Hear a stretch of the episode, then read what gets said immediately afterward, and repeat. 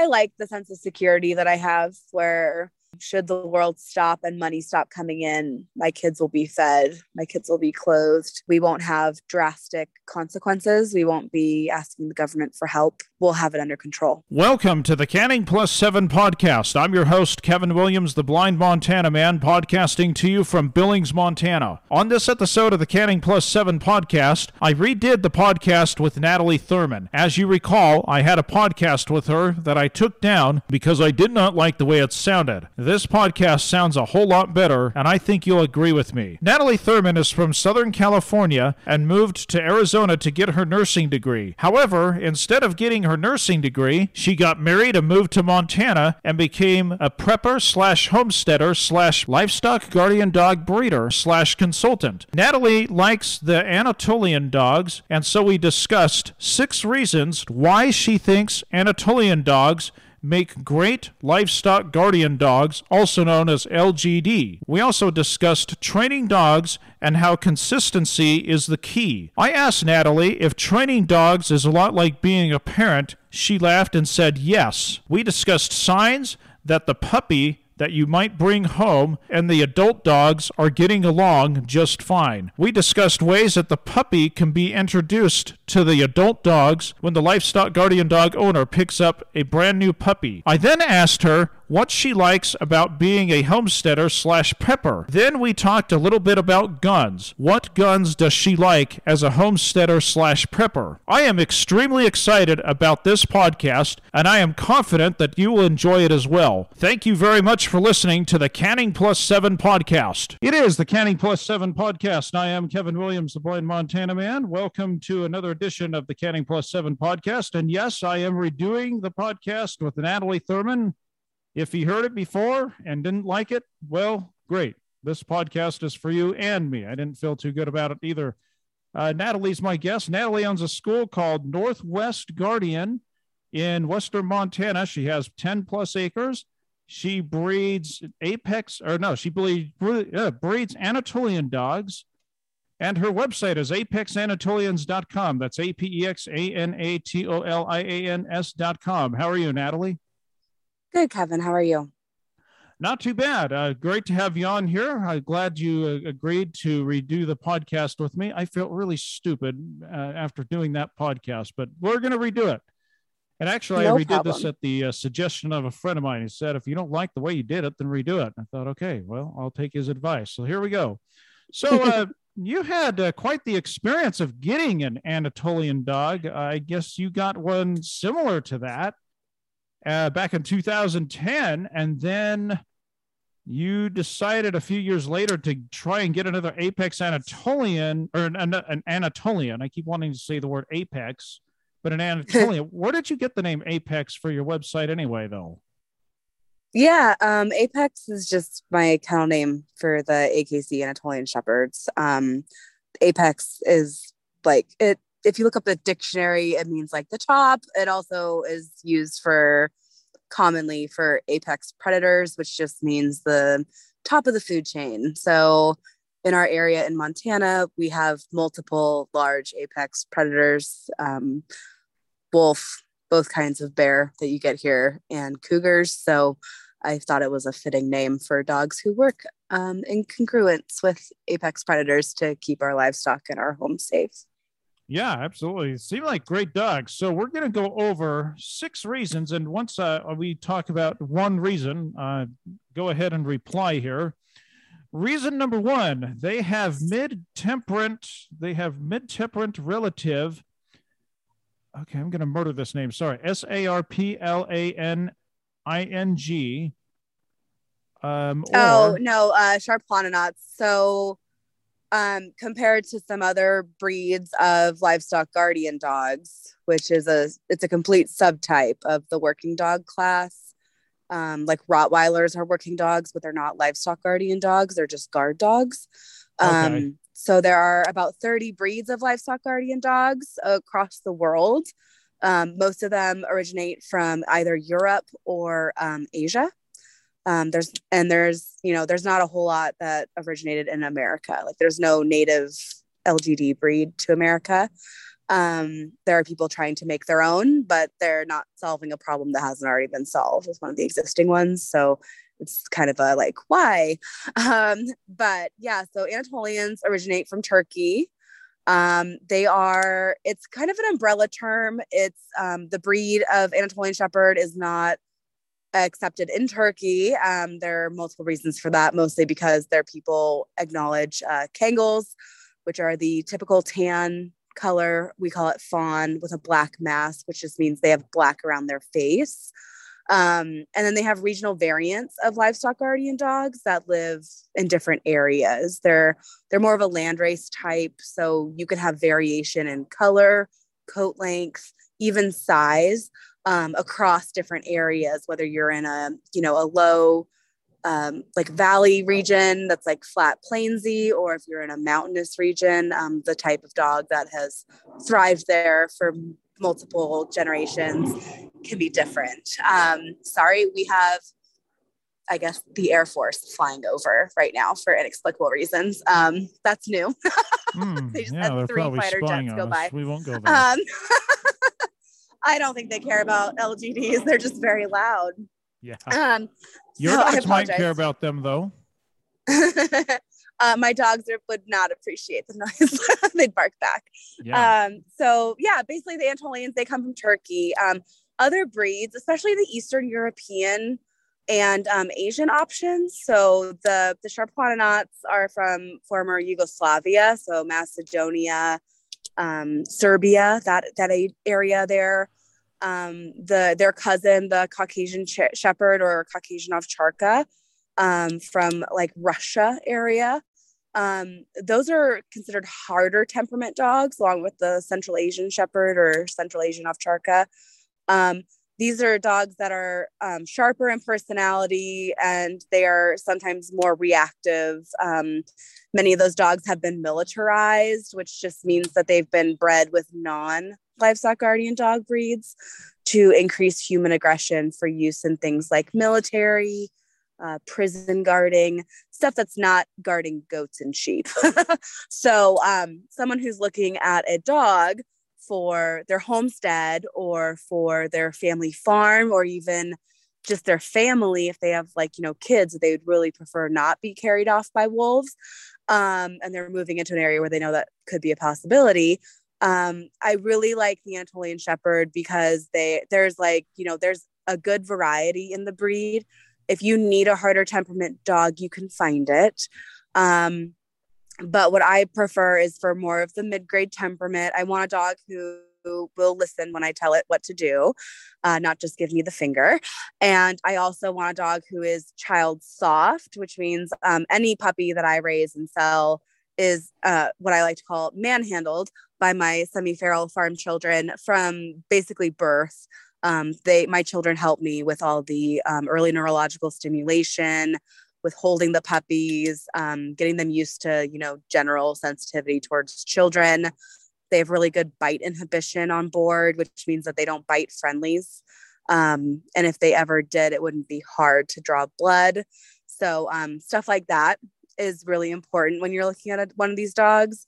And um, you can also, of course, always get a, a fluffier breed. that is definitely an option.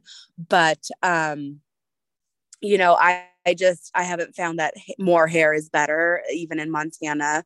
We get between um, about 105. I think we hit like 100 and yeah, we hit like 107 this year, which is I think the hottest oh, I've yeah, ever it got seen brutally it. hot this summer. I was shocked. It was nasty. Um, yeah. So that's our our like highest high, and then our lowest that I've seen on our property is minus 27, like below zero Fahrenheit. So um, that's a bit of a swing.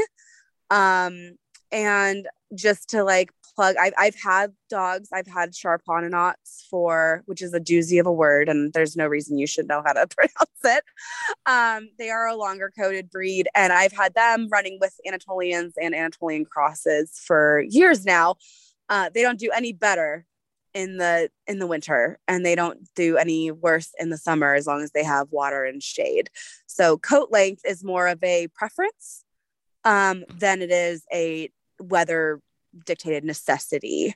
Um, what you do want to look for in one of these dogs is a proper double coat, which means they are able to shed out that winter coat in the spring and or summer if they hold on to it longer. Um, one of my Shars always held his through August. And I'm like, why are you still holding your winter coat? I think he was just a prepper at heart and he really wanted to make sure that he was ready if we got like a random frost in the middle of July, which has happened. He wasn't wrong. Uh, but it drove me crazy because then he was blowing like a ton of coat in August, which is not the time of year I have scheduled for dog grooming. so, um, as long as they can blow coat completely and they can be healthy, um, there's a lot of, especially like Great Pyrenees um, lines that don't have proper coats. Um, a lot of breeders are not breeding and considering proper shedding coats on these dogs. They want the fluff, they want the cute puppies that look like polar bears. Um, and while cute puppies are great and cute adults are fine, um, if they're impeded in their job, which is living outdoors primarily and being able to run down and or intimidate predators off your land if they have burrs stuck in their coats, they can't run properly or they're limping because they're matted up and they can't actually get full motion. Um, that's not fair to the dog and it's not going to have best results for you as the owner. So, um, yeah, I like the Anatolians have a shorter coat. They still put on that thick double coat in winter, the undercoat, to keep them nice and toasty and insulated from the cold air. But um, yeah, they they don't need the big fluffy coats. Yeah, I, I assume do they, they shed during the summer, correct? You said that somebody one of the one of your dogs kept the coats on until July in case there was a frost or something. Oh, I was just being funny. Um, oh. no, Duke, my old shark, he would not blow coat in the spring. Most of these dogs will blow coat in the spring once we hit about um about 12 hours of daylight hours. Um the sun is what triggers the hormonal change and the, the coat drop. Okay. Uh, usually. So just like your chickens will start laying again in force once the sun comes out more, your double coated dogs that are more in tune with being outside and the sun patterns will start blowing coat, which just means they start shedding um, all that undercoat, that fluff. That's not their coat that you see when they're walking around, but it's under that that insulates them from the out, outdoor air and weather. Um, so they should blow that in spring to summer, and then they should put on new coat starting around August, September, building up for winter. Okay. The other thing that I found interesting, and maybe you can elaborate on this as well. By the way, we're going to talk about breeding and some of the experience of training dogs. Now, Natalie is not a trainer, though. She is a breeder. Let's make that clear but I'm sure that she obviously has trained her own dogs and has witnessed others training. But let's talk about this uh, Anatolian here, the, the Anatolians. There is a wide variety of patterns for those that like to tell their dogs apart at 100 yards and also a wide variety of colors. Explain to us how that all works. Sure. Um, so yeah, that that's on web, my website. So basically what that means is you can have anything from a white or a cream colored dog to a almost black dog um, that's brindled. Um, I've got a dog who is a black base brindle, so she's mostly black and she has some red striping on her. Um, so obviously you could tell the difference between a tan dog with a black head from a black dog with some striping from a white dog at a decent distance. Um, something that a lot of people bring up when they have uh, guardian dogs, especially like, you know, um, Great Pyrenees, for example. They're the most popular. So that's why I just keep bringing them up. Those are those big, white, fluffy dogs that you see more commonly than anything else. Um, they all look the same at a distance pretty much unless you have a badger mark which means they just have some markings on their um, ears and they can have some spotting on their bodies but if you have the typical pure white great pyrenees and you have four of them you don't necessarily know which one is like going somewhere you don't want them to be or in the wrong pen you have to get pretty close to them to figure out like oh this is fred. Um, so i i do enjoy having some variety in my dogs and their coloring. Um, as far as coat goes while they don't get as fluffy as a great pyrenees there are what we call rough coat anatolians which have longer hair Um, and by hair, I mean their guard hair that stays year round, not the stuff that they blow and regrow every year. So um, you can have a rough coat and you can have one that has really, really short guard hair. Um, that is more the classic look. And they put on winter coat the same and they are both sustainable in winter weather. So the coat length doesn't impede them or help them. It's just a, a preference sort of thing. All right, good to know. So I would, I guess, each Anatolian has its own pattern, its own distinctive pattern, just like everybody has their own distinctive voice. So you can, I guess, what if you have an Anatolian and someone else has an Anatolian and there's similar patterns? Is that when you'd want to put a collar with their name on it to distinguish if the patterns are? Because I would imagine there's probably cases where the patterns look almost identical. Sure. Yeah, they I mean they can have white markings, they can have no markings. Um so if you're having trouble telling your dogs apart um other than like, you know, a microchip to actually permanently identify them for medical use, like knowing that they got their rabies vaccine when you oh, think yeah. they did. Um yeah, you can definitely utilize collars. Um there's no issue in that. I like having like bright orange and bright pink collars just in case hunters come around. Yeah. So they can definitely see a collar on my dogs. Um, but I I do I do use collars. Um, I because my dogs are different looking. I don't necessarily use collars to tell them apart, but it's definitely an option. Um, there are many colors of biothane that you can throw on a collar for a dog. So you can definitely color code your dogs if if you're dedicated to having them all look pretty much the same. yeah. Uh, the other reason here, the last reason that I wrote down, according to your website, it's easy to make the pedigree chart of a dog. And something, let's see. Uh,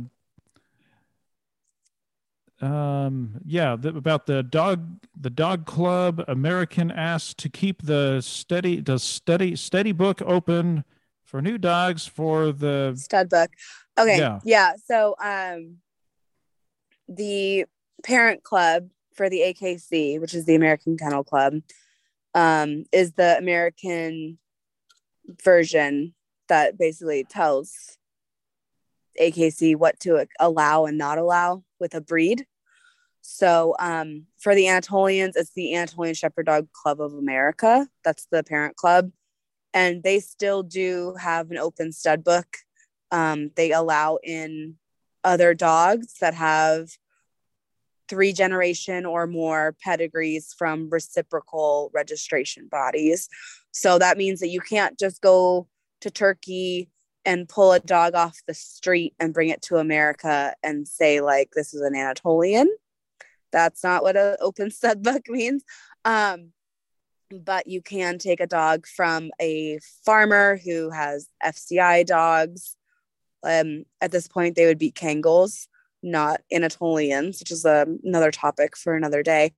But mm-hmm. um, you can still bring in new new genetics uh, from abroad, and you can get them registered and have them contribute to the breed officially, rather than just um, you know some other breeds. If you import a dog from a different country, you can it can't register their kids. So that is nice with the Anatolian. Um, as far as the genetic variety goes, a lot of people in the club are concerned that the variety is not good. Um, I don't share those concerns since I have a pedigree program and I've run my dogs and many other people's dogs' pedigrees through it. And there is not as much overlap as I would say 90% of purebred dog breeds. So um, I'm not so much concerned that we are not diverse enough population we have but okay. um, obviously bringing in new dogs is always a good thing if you can make sure that they're from healthy lines and they have good working instincts um, that's something i'll always support i just don't yeah. think the reason should be because all of our dogs are related in the us that's that's not the case um, but having a club a parent club who maintains registry and works with akc to you know keep people honest um, i think is really good i also enjoy that the breed club you know has standards for breeders um, including health testing requirements and that they have minimum age requirements. Like you're not supposed to breed a dog before it is two, whether it's male or female. You're supposed to have permanent hip results prior to breeding. Um, these sorts of things really help out keeping the breed, at least the people who are following the breed club recommendations. It helps keep them, you know, on the up and up and actually trying to improve the breed rather than just breeding for breeding's sake, which um, is something that you know some sometimes happens. So yeah. um, I like that compared to other livestock guardian dog breeds. Some of them don't have breed clubs.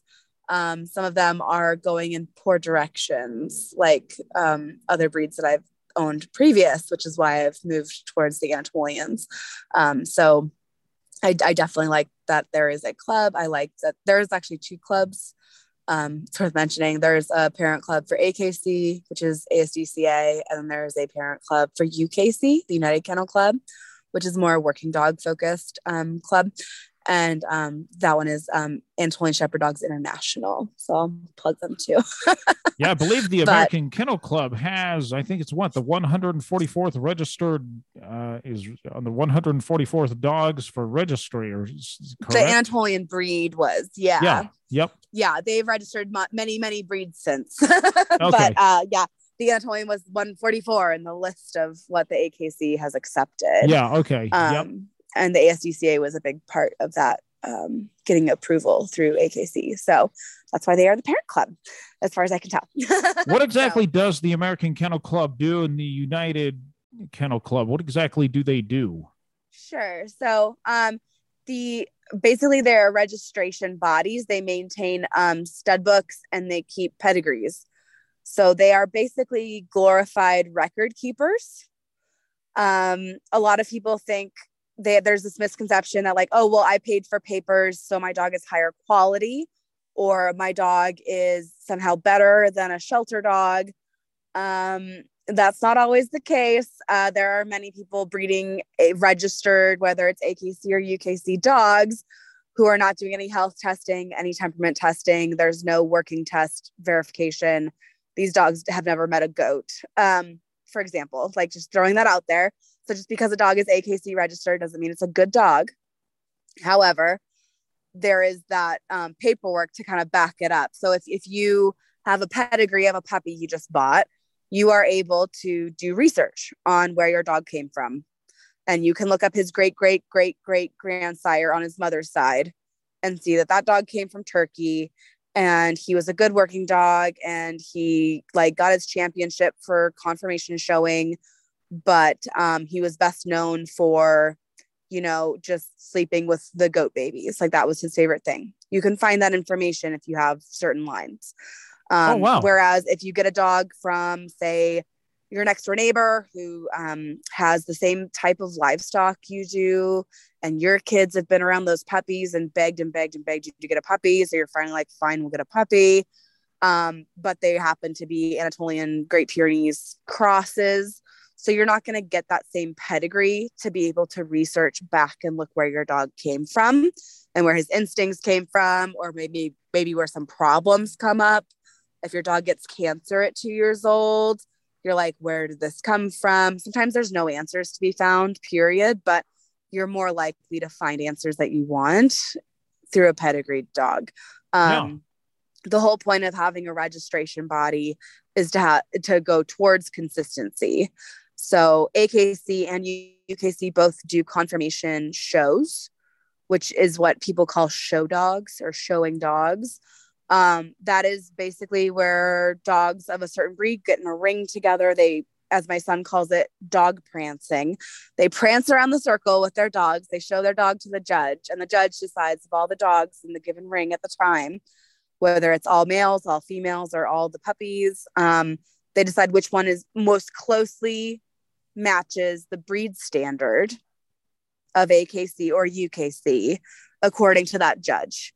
So obviously, this is very subjective. Judges are humans, they are not yes. gods. Um, so the exact same dogs can compete against each other for, you know, best in show or best in breed under one judge, and your dog wins. And then we all compete again in best in breed under a different judge and my dog wins. And that doesn't mean that the judge that picked your dog was wrong. And it doesn't mean that the judge that picked my dog was wrong.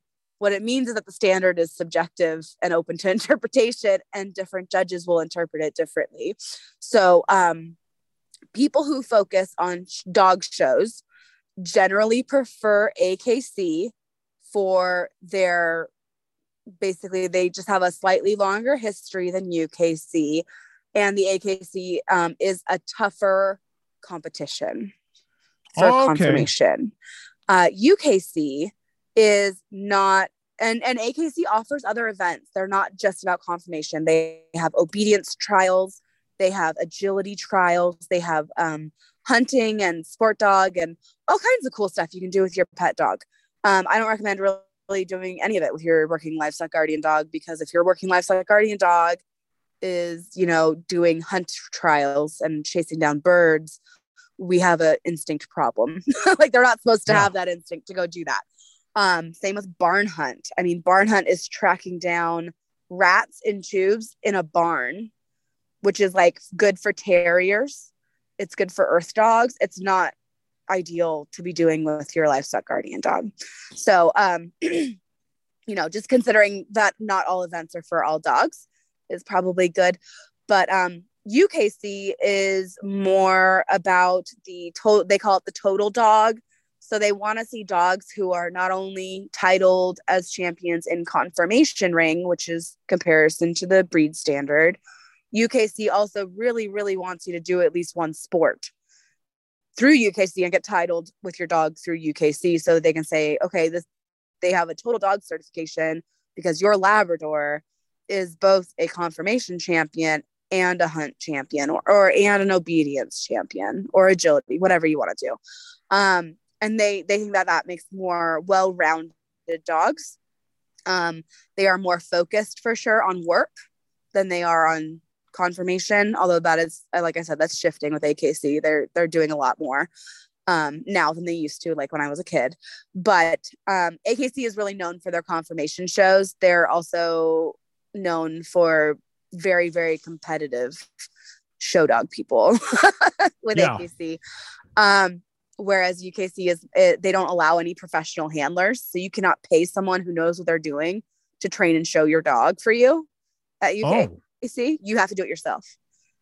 Interesting. Okay. So um, it adds a different level of competition in that way. I wouldn't say it's easier because it's not easier for some people to show their own dogs than it would be to, you know, pay someone else to show their dog, you know, who actually knows what they're doing, maybe. like me. Uh, so you know, it's it's just it's different strokes for different folks. Different stuff works for different people and yeah. um you know you don't have to have a purebred dog to do sports with your dog either.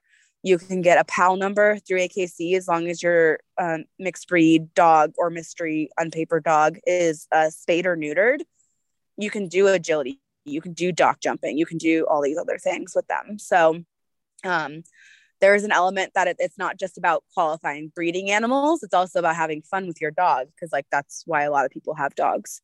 Yeah. you know to do stuff with them so, um, whereas the stuff I do with my dogs is like I sit out and I read a book while they, you know, nap during the daytime and watch the goats and the pigs play. Um, some people like to go have their dog jump into a pool and see how far they can get. Um, so it's just, you know, we're all different people and there's nothing wrong with doing different stuff with your dog. There's just some things that Anatolians are better suited for. Yeah. And uh, dock jumping is not one of them. Yeah. You know? Now, uh, something to consider. I got this from another blog, Louise Le- Liebenberg. Mm-hmm. Um, yeah, Louise. Yeah. Um. By the way, that is at uh, predator-friendly-ranching.blogspot.com. if you want to check out her blogs there's there's a link in the show notes um, if you live in a warmer climate let's say where you're from natalie southern california you even spend some time in uh, arizona uh, she recommends that you get a Ak- Akabash Akabash uh, Akabash yeah. short code. What what mm-hmm. what's your thoughts on that? Yeah, so um, Akbash are essentially um, white. They're just all white uh, livestock guarding dogs from Turkey. they can have longer coats than the typical Anatolian short coat, um, but they are white, so they're not going to be like drawing the sun as much. Um, in the end, if you're in like a really hot place, heat can be dissuaded by shade and water. What really gets the long coated dogs is humidity and heat together. Um, oh yeah. Then they they can't escape it, just like we can't escape it. Um, so that that's like if you have a long coated Great Pyrenees and you're in Florida, let's say, um, and it's just hot and humid, that's miserable for them to be working outside in. Um, so because the humidity can actually like stick to their coat and make them just really nasty. Um, so yeah, so definitely short coats can come into factor down south. Um, and Anatolian would be just as good. Um, I I don't see why you couldn't use an Anatolian Shepherd, but yeah, Akbash are slightly harder temperament than the average Anatolian. And again, I'm speaking just average sweeping overall generalizations. Um, you can yeah. meet uh, you can meet a Great Pyrenees, which are regarded as like the softest temperament and livestock guarding dog. You can meet one that's like just really vicious and doesn't listen and wants to bite people. That's oh. obviously not a not a well-bred dog, but you can find them. And then you can meet likewise, you can meet a Shar, uh, who is one of the more tough breeds, who rolls over and submissive pees and lets anybody into your backyard. So there there is a variety dog to dog. Dogs are individuals just like we are. So while it's good to research your breed that you want to get, it's really important to research the breeder and see how they select and what they're breeding for because no one is, actually has the exact same breeding criteria and goals. So mm-hmm. it's really good to find someone who matches with your situation and your priorities and and you know learn from them and also perhaps get a dog from them so you know what you're getting aligns with you and what you're looking for rather than just picking the cheapest dog or the soonest available dog for you. Yeah. Well, let's talk a little bit about what you do. You are a dog breeder, not a trainer. I got that confused in the last podcast. You're a breeder. But let's talk about what you I consider you, correct me if I'm wrong, you're kind of like a consultant. I go to your website fill out an application. I call you, say, Hi, Natalie. I filled out the application. We talk. You interview me, ask me a whole bunch of questions. And then, based on the questionnaire, I'm sure you uh, based off uh, the application too, because one of the criteria is to be forthcoming on the application. And those two together, the application and your additional questions, you decide Oh, great. I'll put you on the waiting list. I'll decide what dog is for you. And I, obviously, I still have a choice in the matter. You're kind of like the uh, consultant, uh, for lack of a better word, aren't you? Yeah. Yeah. I mean, my primary job is to produce puppies that can work, whether that work is living with livestock and protecting them or protecting a family or property. Um, and then matching them to the appropriate home that's best for them. Um, none of my puppies should be going to a place where they make life difficult or miserable or worse yeah. for the people they're living with, you know? So um, I don't want my dogs to be a burden. I want them to be an asset. So I have to match and evaluate the temperament and the, you know, basic work aptitude of what they want to do with their lives to the appropriate home that has that job that puppy already wants to do and also can, you know, thrive in that temperament environment with eh, that's a good match for the people. So yeah and that way i, I am sort of a consultant. Yeah and then uh, you do a school. I, I i'm guessing once, yeah. you know you, once i fill out the application once you say and i don't know how this works. Maybe you can enlighten me here. Because you say oh i have a dog for you. Uh, don't wouldn't i have to go to a school or something to learn how to train this your online schooling? Um it's recommended, but not everyone. Oh, I certainly it. would, especially since I would yeah. have no clue what I'm doing. yeah. So um, my online school is I, I don't train dogs on it. I train humans how yeah, to okay, train yeah. their dogs. Um, mm-hmm. So it's online courses, it's video based, and there's lots of handouts and infographics and forms that you can fill out. And it, it basically sets you up to know if you even need a livestock guardian dog, first of all, which is a step that so many people skip over.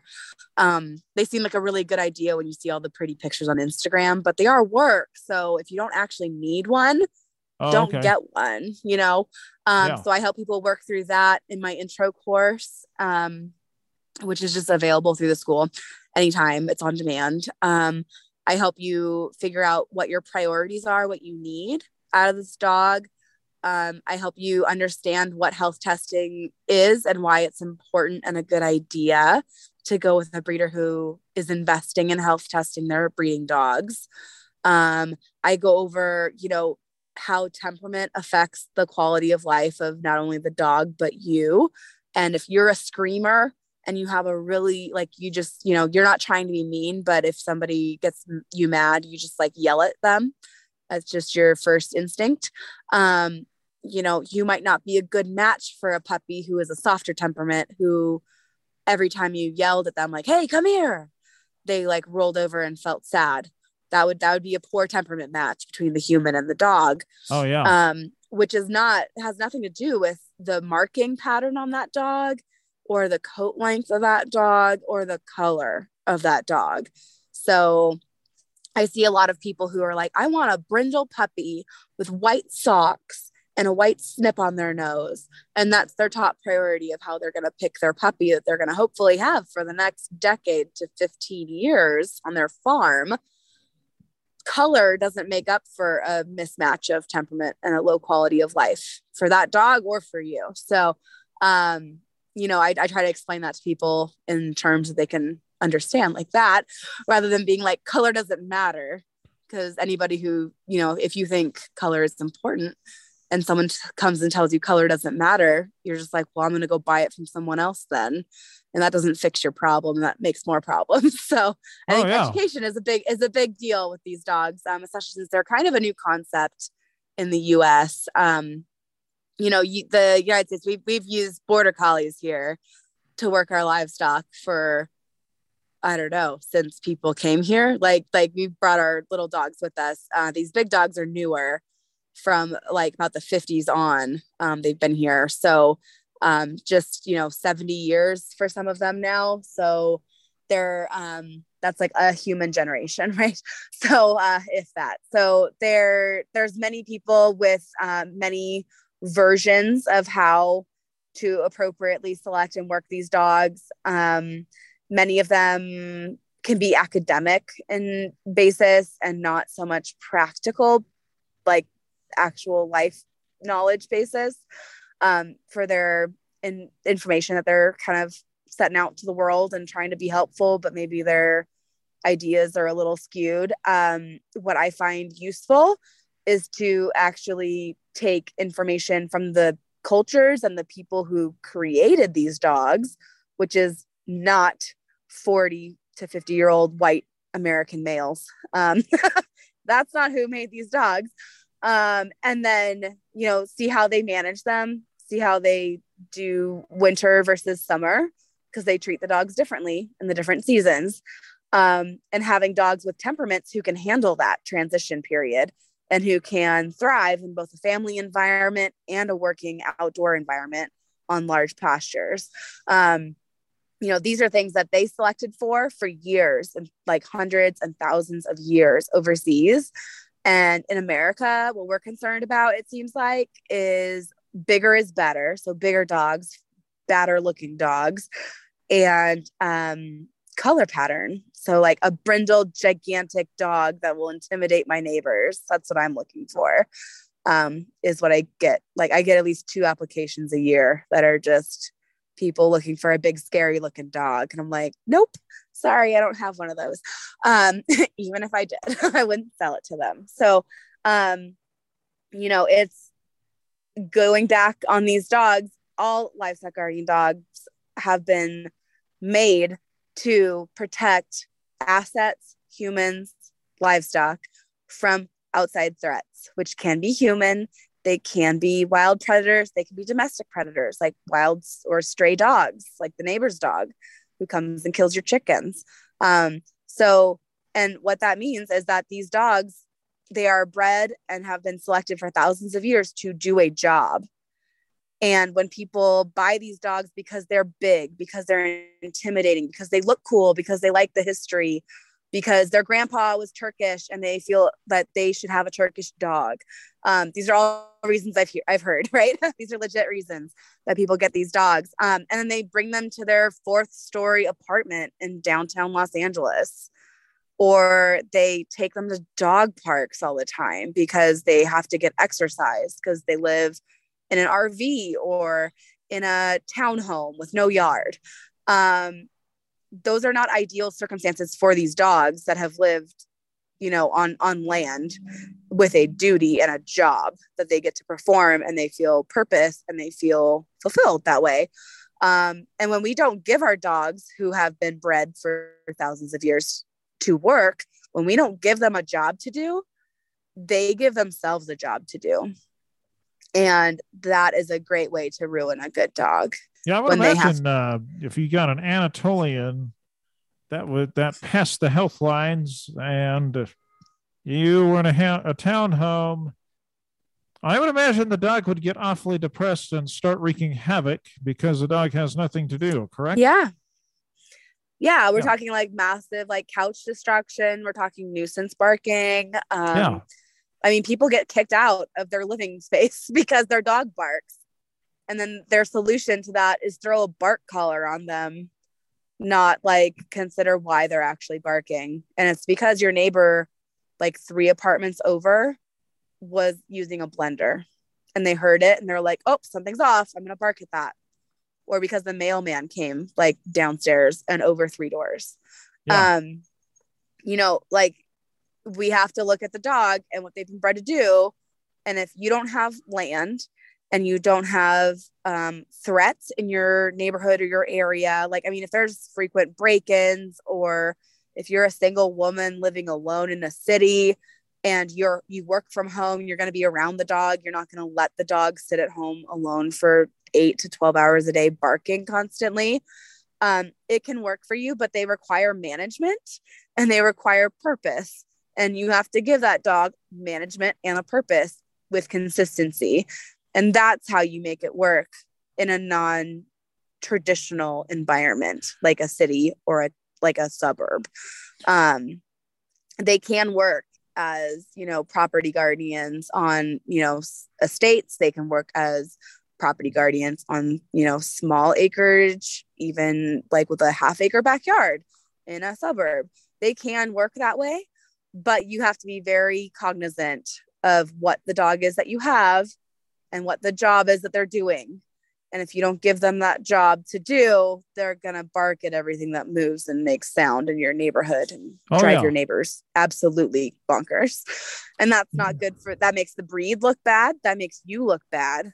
It makes your dog look bad. And your dog's just trying to do its job that it made up for itself because you didn't give it one. well, that, that brings up an interesting incident that I just got reminded of. I was a little kid and because I'm blind, I had I well, my parents should have actually had me use a cane when I was five years old, but that's another story. so what they did is they said, Kevin, you're going to walk to the bus. Here's the fence because we lived in a cul-de-sac. Then I had to walk along the curb until I found a sidewalk, and I kind of knew where the sidewalk was just because I've been mental mapping my a good chunk of my life. So when I stepped on the sidewalk, I put my hand on the fence, dragged my hand along it until there was a real distinctive crack in the fence.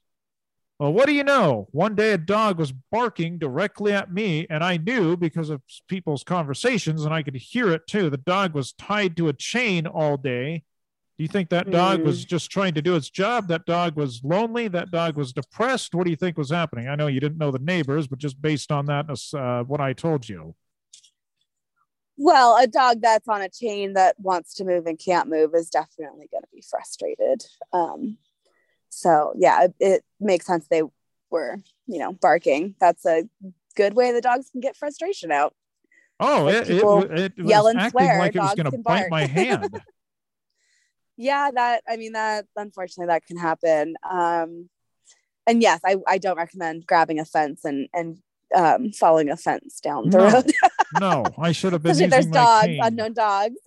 but yeah. no, I don't. I don't. That doesn't. I mean, a barking dog is just warning off. It, it's not like a a barking dog is not the same as like a man in the bar saying like let's take this outside like that that's not what they're doing they're communicating right they're being like hey i'm here don't come over here this is mine not yours go away i don't like you um it's not like an active threat that something's incoming usually Yeah.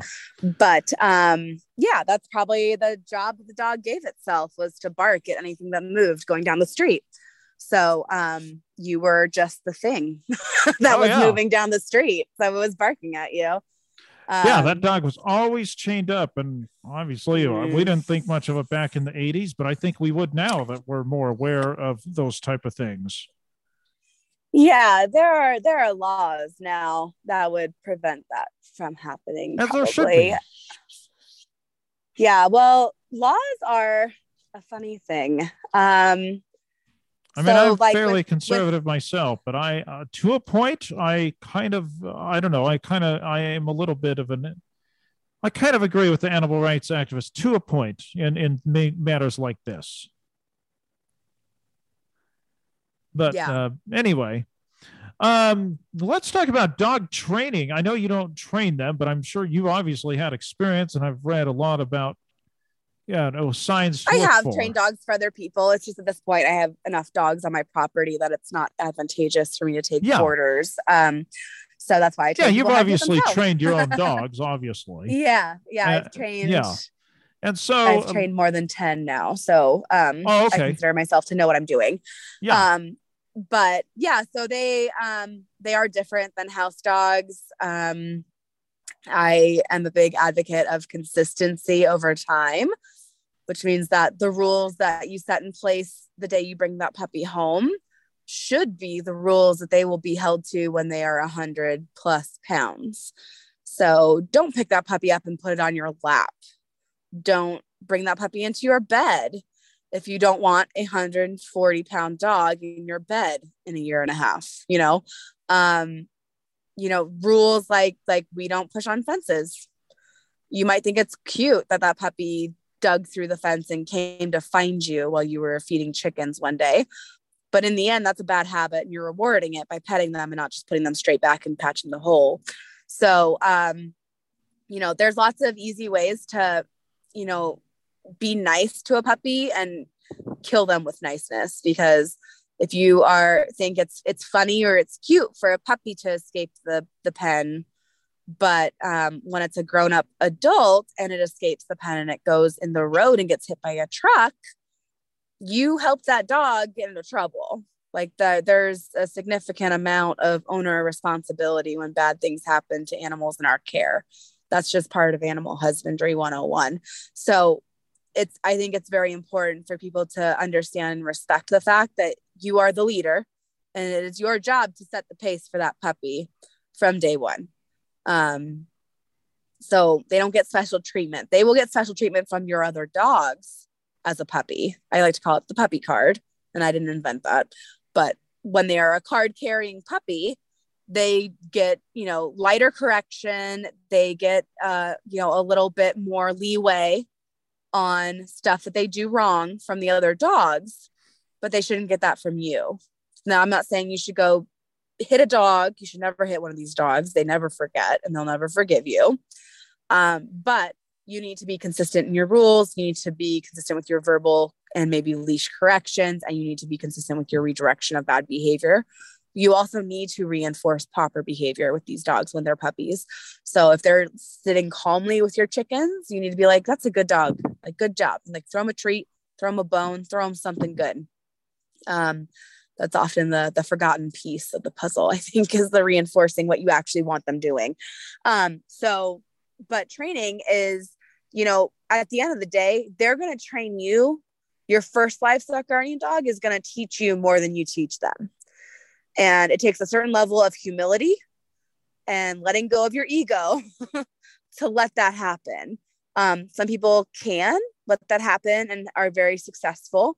some people cannot let that happen and their life is frustration if they continue having these breeds of dogs who have been bred selectively for a long long time to think for themselves and make their own critical decisions um, you you can't call one of these dogs off of a bear with a 100% recall because their brain is telling them get that bear away from your sheep.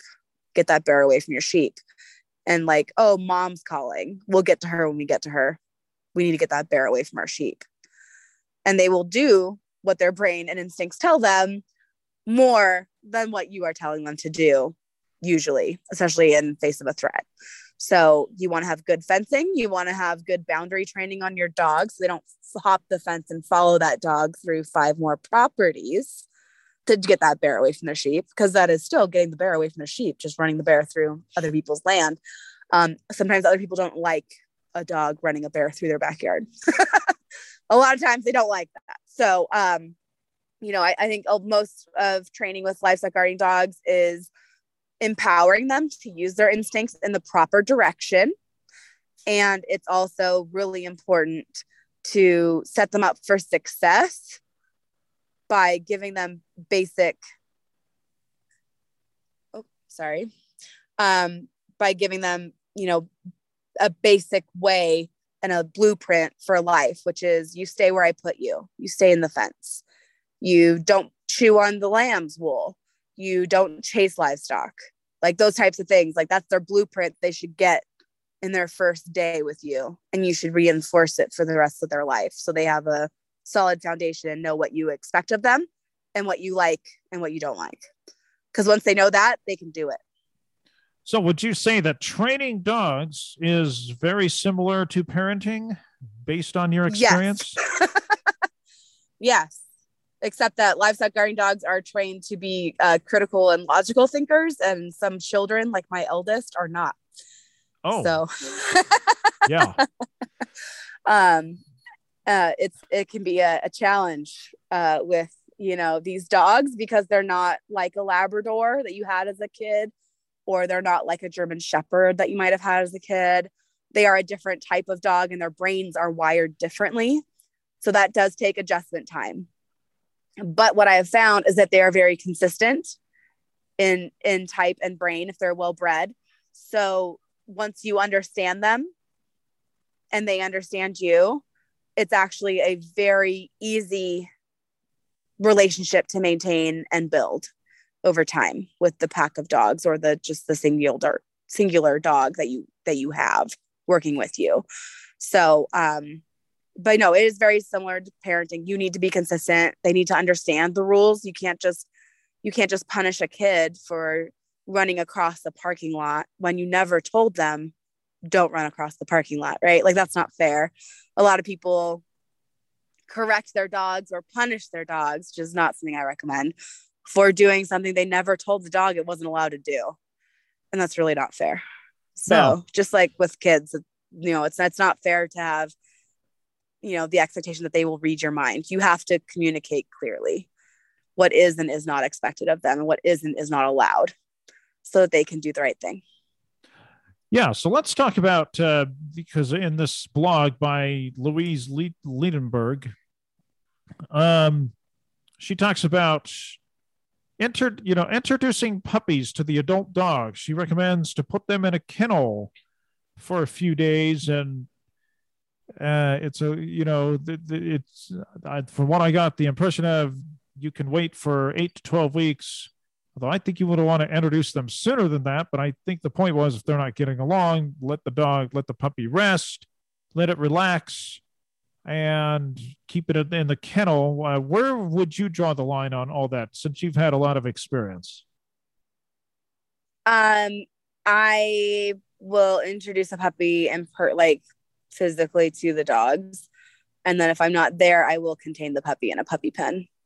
Okay. For the first few weeks. Um, it's not like none of these dogs are going to go kill a puppy. Like that's not what she's saying what she's saying is that if she's not supervising the puppy, what I believe she's saying is if she's not there to supervise the puppy and make sure that everybody's getting along, that the puppy is contained in a safe manner away from the stock and the other dogs.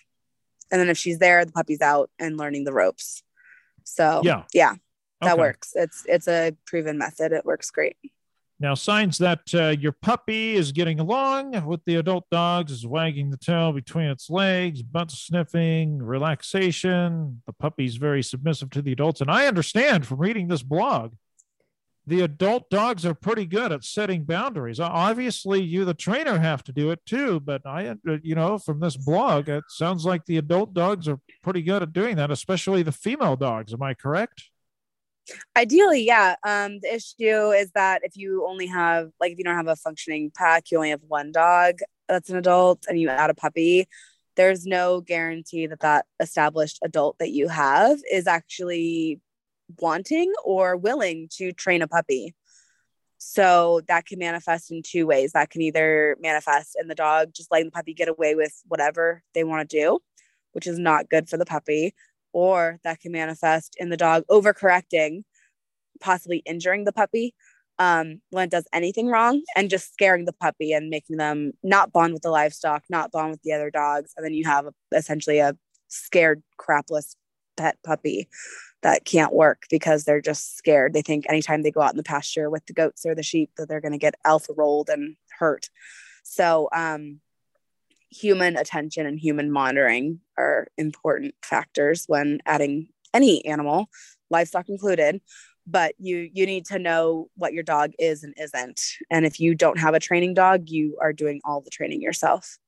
And you don't need to push that off onto a dog that doesn't want that job but yeah if you have if you have a, a female who is used to having puppies around yeah they'll probably be a good trainer dog for you but um you can't you can't guarantee it What about uh, in the blog? She said that it's recommended that uh, the puppy gets you gets introduced to the younger males because they're very quick to welcome in the new puppy.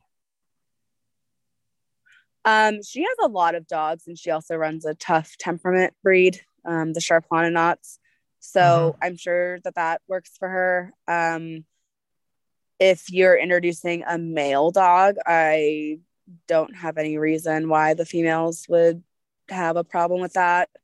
Where it gets iffy sometimes is um female and female intros can be a little rough usually not day one or day two but like a couple months down the road and especially when the younger one is coming into heat for the first time. So sexual maturity with females can be rough. Yeah. um but yeah no it's louise's blog is great. Um she has a lot of info. She's had these dogs i think almost as long as i've been alive. So i trust her words and i'm not gonna go against anything she says now, uh, the dogs are supposed to live with the livestock. And I would imagine that if a wolf or something comes and tries to harm the livestock, I'm sure these Anatolians or who, you know, hopefully a good trained dog will go out and either chase the wolf away or the bear or whatever predators out there, or possibly even hurt it to the point of killing it. Am I correct? yeah so the main function of the livestock guardian dog is to prevent predator conflicts from happening um, they do that by scent and marking so by urinating and defecating around the edges of your property line or your pasture um, you know boundaries and then they also do perimeter barking which is them sitting and barking outwards announcing their presence to other predators um, this is how they communicate in a language that the predators can actually understand. I'm here. Don't come here. This is my territory. If you come to my territory, things are going to go down. Just stay away. Um, that usually is enough if you have enough dogs for your predator load to keep dogs or um, other predators from coming in on your livestock because there's usually an easier meal option elsewhere. Yeah. Um, when you have a one dog and you have a pack of you know five wolves your one dog is not going to keep five wolves from coming to your property. That's just not a fair fight. The wolves know it. They'll come kill your dog and then eat your sheep. Um so you know it's you know when you have a single lgd it's your job as the human to back them up. Um not if Yeah. you're blind with a rifle but like if you're a sighted human probably with a rifle um once you build up a pack like I have over the last 11 years, 11 and a half years, um, you sleep better at night for sure. Um, but yes, if a if a bear, I've had a bear come in, I've had a wolf come in. Um, our biggest issue is actually cougars, not bears or wolves. Um, but if they are dumb enough to come into my pens, my dogs will chase them out. And if they don't run out at top speed and get away from my animals, the dogs can definitely use force. Have they done that before? Or kill them. Um, have they used have, force on the predators yes. before? Okay. And did it work? Yes. Uh, well, with those ones. um, sorry. Um, no, I.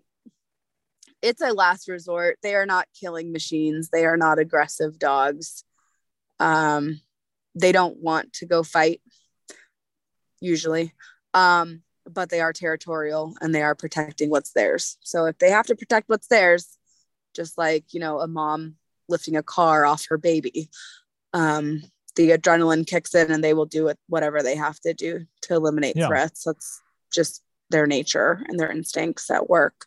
Yeah. Um, that is that's not to say that their their goal in life is to go kill bears or kill wolves. Like that that's not what the dogs are worried about. The dogs are worried about you know keeping every other threat out of their area so just a couple more questions um is, okay so your dogs you are obviously supposed to live with the livestock you're not supposed to have them in the house i don't know what you do when it gets 30 40 50 degrees below zero because it does get that hot, cold especially where you're at near missoula um but uh, can the children go pet the dogs when they come home from school if they want to? Can the dogs yeah. play with the kids? Where do you draw that boundary? Yeah, my kids hang out with my dogs constantly. Um, oh, okay. And the dogs also, by def- you know, by just association, keep things from happening to my kids, which is nice. Um, okay. When you live in a high predator area, um, there's no reason that you can't go touch, love on, walk on a leash, feed by hand if you are really of a mind to your livestock guardian dogs. Um, there's no limits to what you can or can't do with them, you know, as long as you train them appropriately. Um, that said, I, I don't recommend training them to bite humans, like bite work, ring sport. Um, they're they're not going to have the off command that you need for liability reasons uh, to do that sport safely um like if, if you have them biting a decoy and the decoy's you know arm slips out of the guard and they bite the actual decoy and you call the dog off and the dog doesn't come off that's then a liability you're getting sued uh, that's a bad day so and it's also really just not great to train these dogs who are thinking for themselves and working independently of human command most of their adult lives to bite humans like that's not really a that's not a good idea, uh, generally speaking. Um, yeah. So if you enjoy owning a home or owning a property and having assets that are not, uh, you know, taken from you by a judge after your dog mauls someone, uh, maybe don't train your dog to bite humans. yeah. But um, no, my kids are very involved with the dogs. My husband and I go out and we hang out with the dogs. They know us um, they know our voices at a distance. We know their barks at a distance. So like we know who's barking and who's doing what. Yeah. Um, you know, they are very much a part of our family environment. The fact that they live outdoors doesn't mean that we care about them any less. Um, they are huge assets to our property and our livestock and um, our family. So, um, you know, I I bring my girls inside to have puppies whenever that happens um, because I like a clean, controlled environment. You'll find some breeders whelp in a barn. Some breeders let them dig their own dens and whelp in a hole in the ground. Um, you know that that is their prerogative. Their their dog. I don't pay their feed bill, so I don't really get an opinion on that. Um, but I prefer to have a more controlled environment for my puppies to make sure that they're not getting cord ill, to make sure that they're gaining weight. um, getting handled, getting used to being handled by people, learning that people are friends, not foes, um, all that sort of stuff that I can do because I have them in a controlled space. Um, but yeah, my, my kids are involved with the, the puppies to the adults. Um, my kids understand when the dogs are, you know, allowed to be in a certain area and when they're not and what to do. Um, and my kids know to get behind the dogs if something happens. Like if a strange person comes up the driveway, get behind a dog. If a bear comes, get behind a dog. yeah. Um, you know, um, so and it's they are a very different type of dog than most pet dogs. I know we all like to assume that our dog would die for us. Um, and if someone broke into our home and we weren't there, that they would, you know, scare the person away and not show them where we keep the good jewelry. Um, in practice and in real life that's that's not always the way that that goes right so um you know having realistic expectations and understanding what dogs are bred for and respecting that i think is a really good idea. But i know the dogs that i have and the dogs that i breed have what they need to you know follow through on their threats of violence against bears and wolves. And i also know that they will completely be comfortable dying for me. If it came down to it if i left the gun at home for whatever reason and it's it's me or them against a bear or a wolf or a cougar or a stranger with a gun which has happened in our house um my dogs will get between me and whatever threat there is and my dogs will absolutely cash that check and have no problems or qualms about doing it so um they're serious dogs. They're not for everyone. Not everyone needs a dog that will do that for them. Um, like people in apartments, uh, if, especially if your dog is a stronger will and mind than you are, and your dog decides that your next door neighbor is a threat. That's a bad time, especially if you have a dog that's willing to die for you. Um, so you just, you know, I think you it takes a good amount of self awareness to know your situation, like situational awareness and self awareness. Can you handle a 140 pound dog with a mind of its own? Um, can your ego handle that? Can can you work with them and not against them? And if they ever work against you, do you know how to handle that?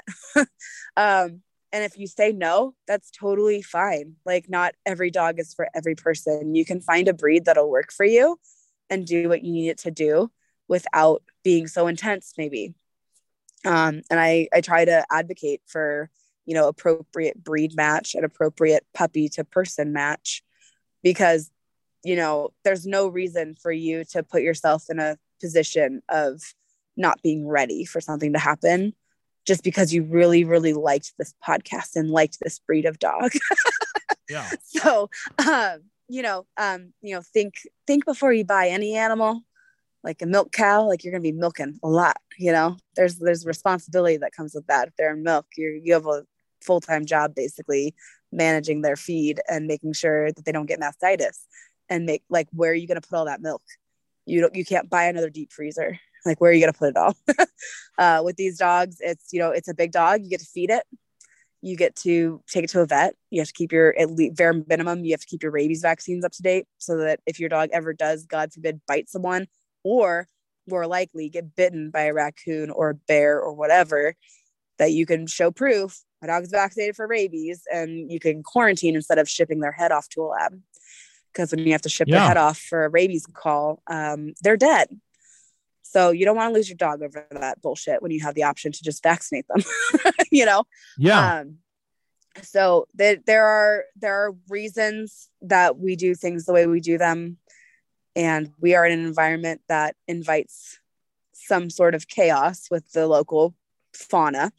And the way i mitigate that chaos or potential chaos is by having these dogs um, and it, it's worked out famously for us um, we have so many clients who like will just email me um, our last litter is now six months old i got a call a month ago that she not only got a bear who was charging her as a five month old puppy to stop, but then ran it away from the house. And um, it was dark and the owner did not know what was happening at first. She was leaving out the back door with carrots for her horses.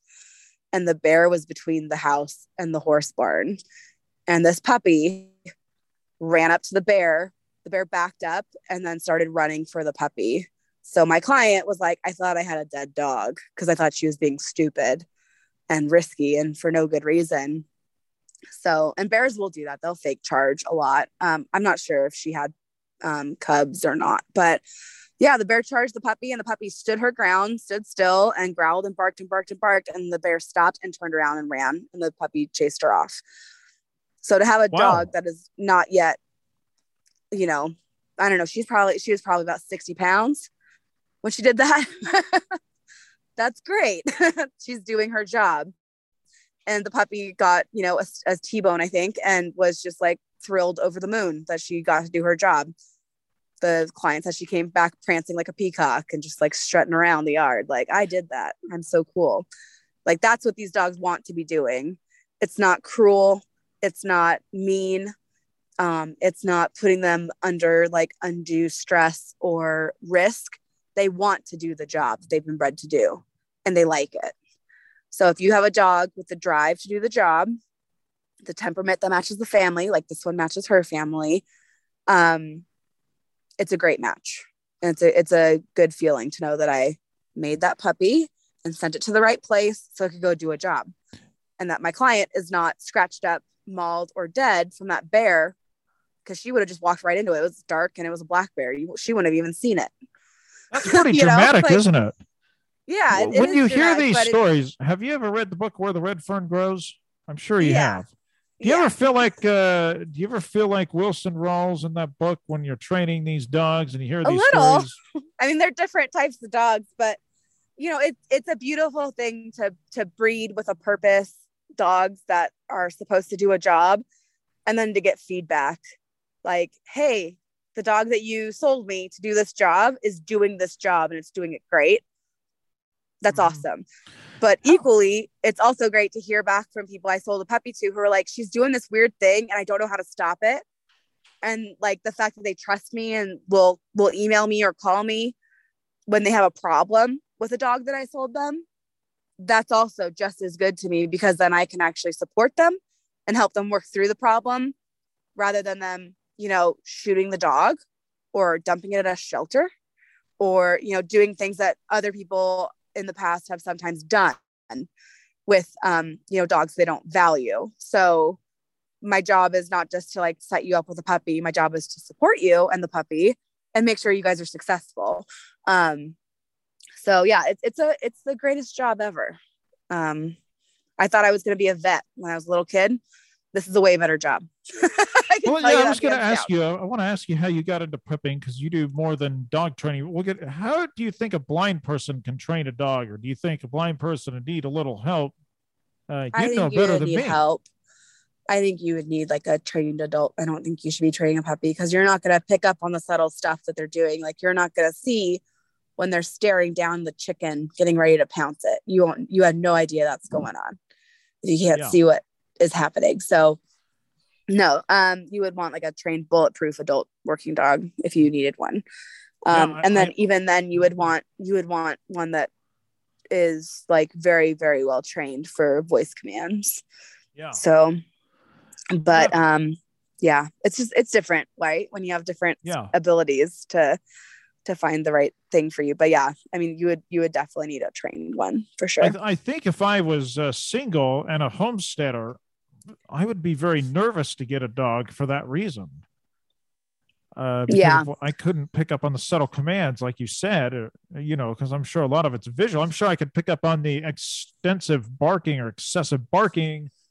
I could go out and well, say, it's a lot of responsibility. Um, yeah. If you if they're if you have a single dog and they're barking and they need your help and you can't help them, and they die or they get deathly injured, um, that's not a good feeling for anybody. No. So, yeah, I um Oh, go ahead. Oh, go ahead. No, you're, you're fine. Go ahead. Well, do you think the uh, and maybe you don't know the answer, and I know we got to hurry up here, but uh, do you think the uh, Al Anatolas would make good guide dogs or not?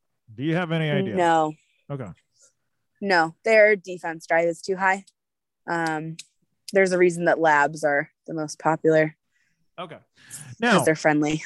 let's get on to the good stuff. I meant to do this at the beginning of the podcast, but you had kind of indicated that you were in a hurry. But uh, how did you get into homesteading? Because you don't do just breeding dogs. You're a you consider yourself a homesteader. Why do you consider yourself one? And how did you get into the uh, breeding dogs and homesteading and those type of things?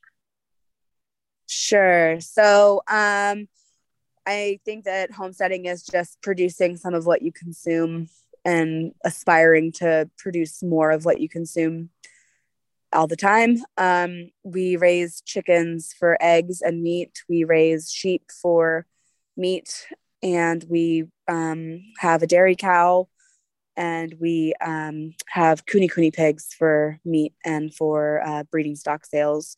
So um, I'm definitely more livestock focused. I can kill almost any plant. We do have a small orchard we're building up, but um, as far as gardening goes, I'm the worst. So I don't focus on that. I just I trade bacon for uh, produce, which is great, bartering. Oh.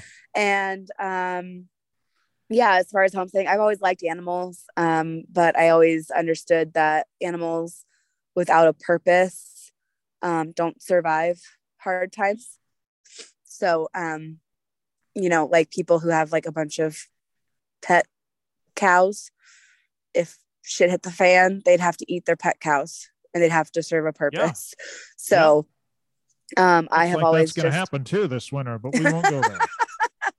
For some people, maybe. Um, so yeah, I've just always approached it with, from more of a practical standpoint of, you know, if I bring an animal here, it can live here the rest of its life. It will have the top quality food and vet care and, um, you know, everything it needs to be successful. Um, I don't take drastic um, interventions. So if a, say, like a pig gets pneumonia, I will medicate it appropriately for pneumonia. I will give it antibiotics. I will give it warm, dry bedding. I will give it fresh water. I will give it what it needs, but I'm not taking that pig to my veterinarian for a $600 vet bill if it's likely not gonna, you know, make a difference because I can do everything for that pig my vet can do at home. I can sink an IV catheter. I can I can give it medication. I know how to do intermuscular injections. Um, so you know, I'm not going to sacrifice a year's worth of feed for the chickens to try to save one pig who is not trying to survive with everything it needs to survive. Um, I think a lot of homesteading has turned into more of a pet style, like a vanity sort of thing. And um, I mean, if you can make homesteading and growing your own produce and growing your own meat cool, like I'm all about that. That's what I've always um, thought it meant well yeah but it, i mean it's not glamorous the way our grandparents did it you know? So um like for dinner grandma would go out and like just chop a head off a chicken and bring it inside. Um people aren't really liking that version of it as much lately. And um you know there's a lot of people who you know the animals are more their pets than food. Um so there are definitely differences that people take with animals um, I have never ever withheld care or medication or anything like that from any of my animals, but I'm also not going to take a, a meat animal. Like I'm already ruining the meat by giving it penicillin and giving it like you know injections. Um, I'll sacrifice the meat for the animal. I'm not going to sacrifice other animals for one animal. Yeah. If that makes sense. So like if yeah, you're sick, you're getting pulled from the herd immediately. If I detect that you're messed up, I don't want you getting that potentially communicable disease to everybody else. So you are yeah. isolated, you are medicated, you are fed and watered, and you have dry bedding, and you are checked regularly. But I'm not, I'm not going to haul you off to town to go, you know, potentially die in a vet's office for a lot of money. Um, that just, it's not, it doesn't make sense. So how did you get farming. into homesteading? Um, we, my husband had a property in Phoenix on a county island where we could uh, have goats. Like basically in the city, we had goats. Um, I convinced him that he needed goats. This is back when we were dating for his overgrown grass in his backyard. It was like a jungle in the summer in Phoenix. And because like monsoon season, the grass goes really high. Yeah. So I convinced him he needed some goats to to eat down the the grass. And then um, I convinced him that those shabby goats that we bought at first weren't good enough and we needed to get some registered Nigerian dwarf dairy goats. And then um, we moved up to Montana with a herd of like 11 Nigerian dwarf goats that were worth a lot of money altogether. And then I needed to protect them. So I bought my first livestock guardian dog. We bought a bunch of chicks, like baby chicks from a hatchery that first year. Um, and just kind of took off from there. So yeah, my husband's more the prepper type. I'm more the homesteady type. So now, just so you um, know, uh, uh, uh, just so the audience knows, you're from Southern California. No, you're not a liberal. Just to make that I'm, clear, I'm you're not liberalizing not. Montana. No. Um, but you are from Southern California. You went to college in California, and then you ended up in Arizona. I'm, I guess, if yeah. my memory uh, serves me, something happened in California where you decided to change your major and they wanted yeah i had to go to arizona to get nursing school prerequisites so yeah that's then i met my okay. husband and we moved to montana instead of going to nursing school so well, it all worked out famously yeah so what uh two more questions and uh if you can't stay with me real quick after the podcast um what do you like about being a prepper slash homesteader? I like the sense of security that I have where should the world stop and money stop coming in, my kids will be fed, my kids will be clothed. We won't have drastic consequences. We won't be asking the government for help. We'll have it under control, no matter kind of what comes down the pike. And I do like having my kids grow up in an environment where they understand where their food comes from I think it's really important. And it's something that uh, not many kids today get. So while they may not appreciate mucking out stalls and throwing food to chickens right now, I think when they're adults, they will appreciate the experiences that they had. And I think that's worth a lot. I, think it's going to be harder when they get to teenagers, especially. Well, I'll just go ahead and say this since uh, this is a podcast. Uh, most of us males, when we get to be teenagers, will want, you know, if we lived in your house on the country, we would want to go in and chase the ladies in town, wouldn't we? Um, my kids are already basically doing that, which is ridiculous. So, like, they come home and tell me about their girlfriends at school, and it drives me insane. And I'm like, you are too young to have girlfriends. Go feed the chickens.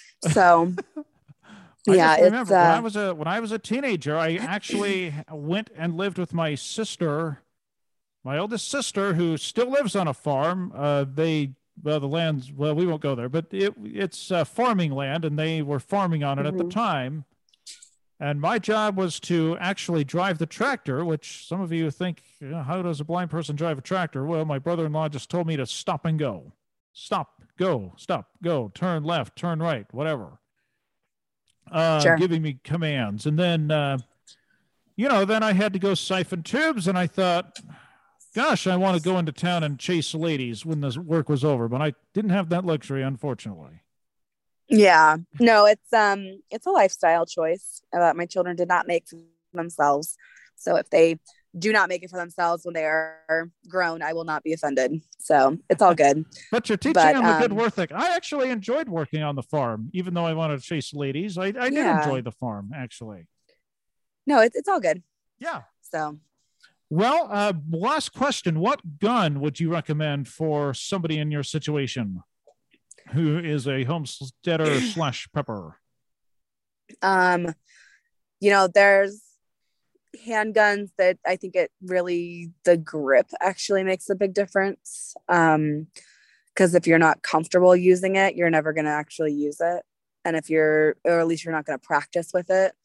And if you're not comfortable practicing with your firearm, you're not going to be very good when push comes to shove. So um, I think something that you're comfortable holding, comfortable handling is important, even if you're you know a man if you you know find one that you're actually comfortable using versus just like what all your buddies have i think that's a good thing um, as far as rifles we uh, my husband after coming back from iraq is a staunch believer in the ak-47 and 74 series um, because when his gun jammed, theirs didn't. yeah. So um, I mean, we're we're patriotic American people, but that doesn't mean that Americans make the best version of that gun. So I would take an AK over an AR any day of the week. so do you and so, your husband go clay pigeon shooting? Do you go target shooting? No. Practice shooting for self We do. We do targets. Um, we have basically our entire property above um, a certain level is clay, which is great for target shooting because it's just a built-in backstop. So, oh, yeah. um, so we we do a lot of shooting, a lot of uh, just paper targets. Um, sometimes we get creative and get like the zombie targets that bleed or whatever. But um, yeah, it's a lot of target practice and it's a lot of um, just keeping all the sights accurate and um, working with the different scopes. So keeping up on that is um, a job when you have yeah. multiple options. So um, yeah, that's what we do. We don't go to a range usually, and we we practice around our place because that's where we're using our guns. We're not going to a range to plink around. Ammo's too expensive, but we do keep our skills up for sure. Yeah. Well, anything else that I have missed? Anything you want to cover? Any last words you want to have before this podcast ends? Sure. Um, anybody who's interested in livestock guardian dogs, whether for their homestead or their family or property, um, I am always happy to talk about them. So you can um, contact me through the website apexanatolians.com or um, you know you can find me on Facebook too. But um, if you have any questions, I will shoot you straight. I won't BS you and I won't just try to sell you a dog. so that's my promise to you. Um, I talk more people out of dogs than I sell dogs. So, um, but I just I think it's really important for people to get the right dog for them, not one of my dogs, if especially if it's not going to be a good fit. So, yeah. um, yeah, that's all. Thank you so much for having me. Yeah, absolutely. Uh, thank you very much for coming on the podcast. Uh, perhaps we'll talk about goats next time if I have you or something to that effect. Yeah, sure. By the way, what tastes better, goat milk or dairy milk or, or cow milk? Ooh, um, I actually prefer goat milk, but it's oh. uh, it's sweeter and it's higher fat, so it's better for like cheese and butter usually. But you know, breed matters and care matters, so their yep. diet matters a lot. If you have them eating um, scrub brush, their milk isn't going to taste very good. Ah, so. well, that's uh, that's for another podcast. But I will talk to you later, folks.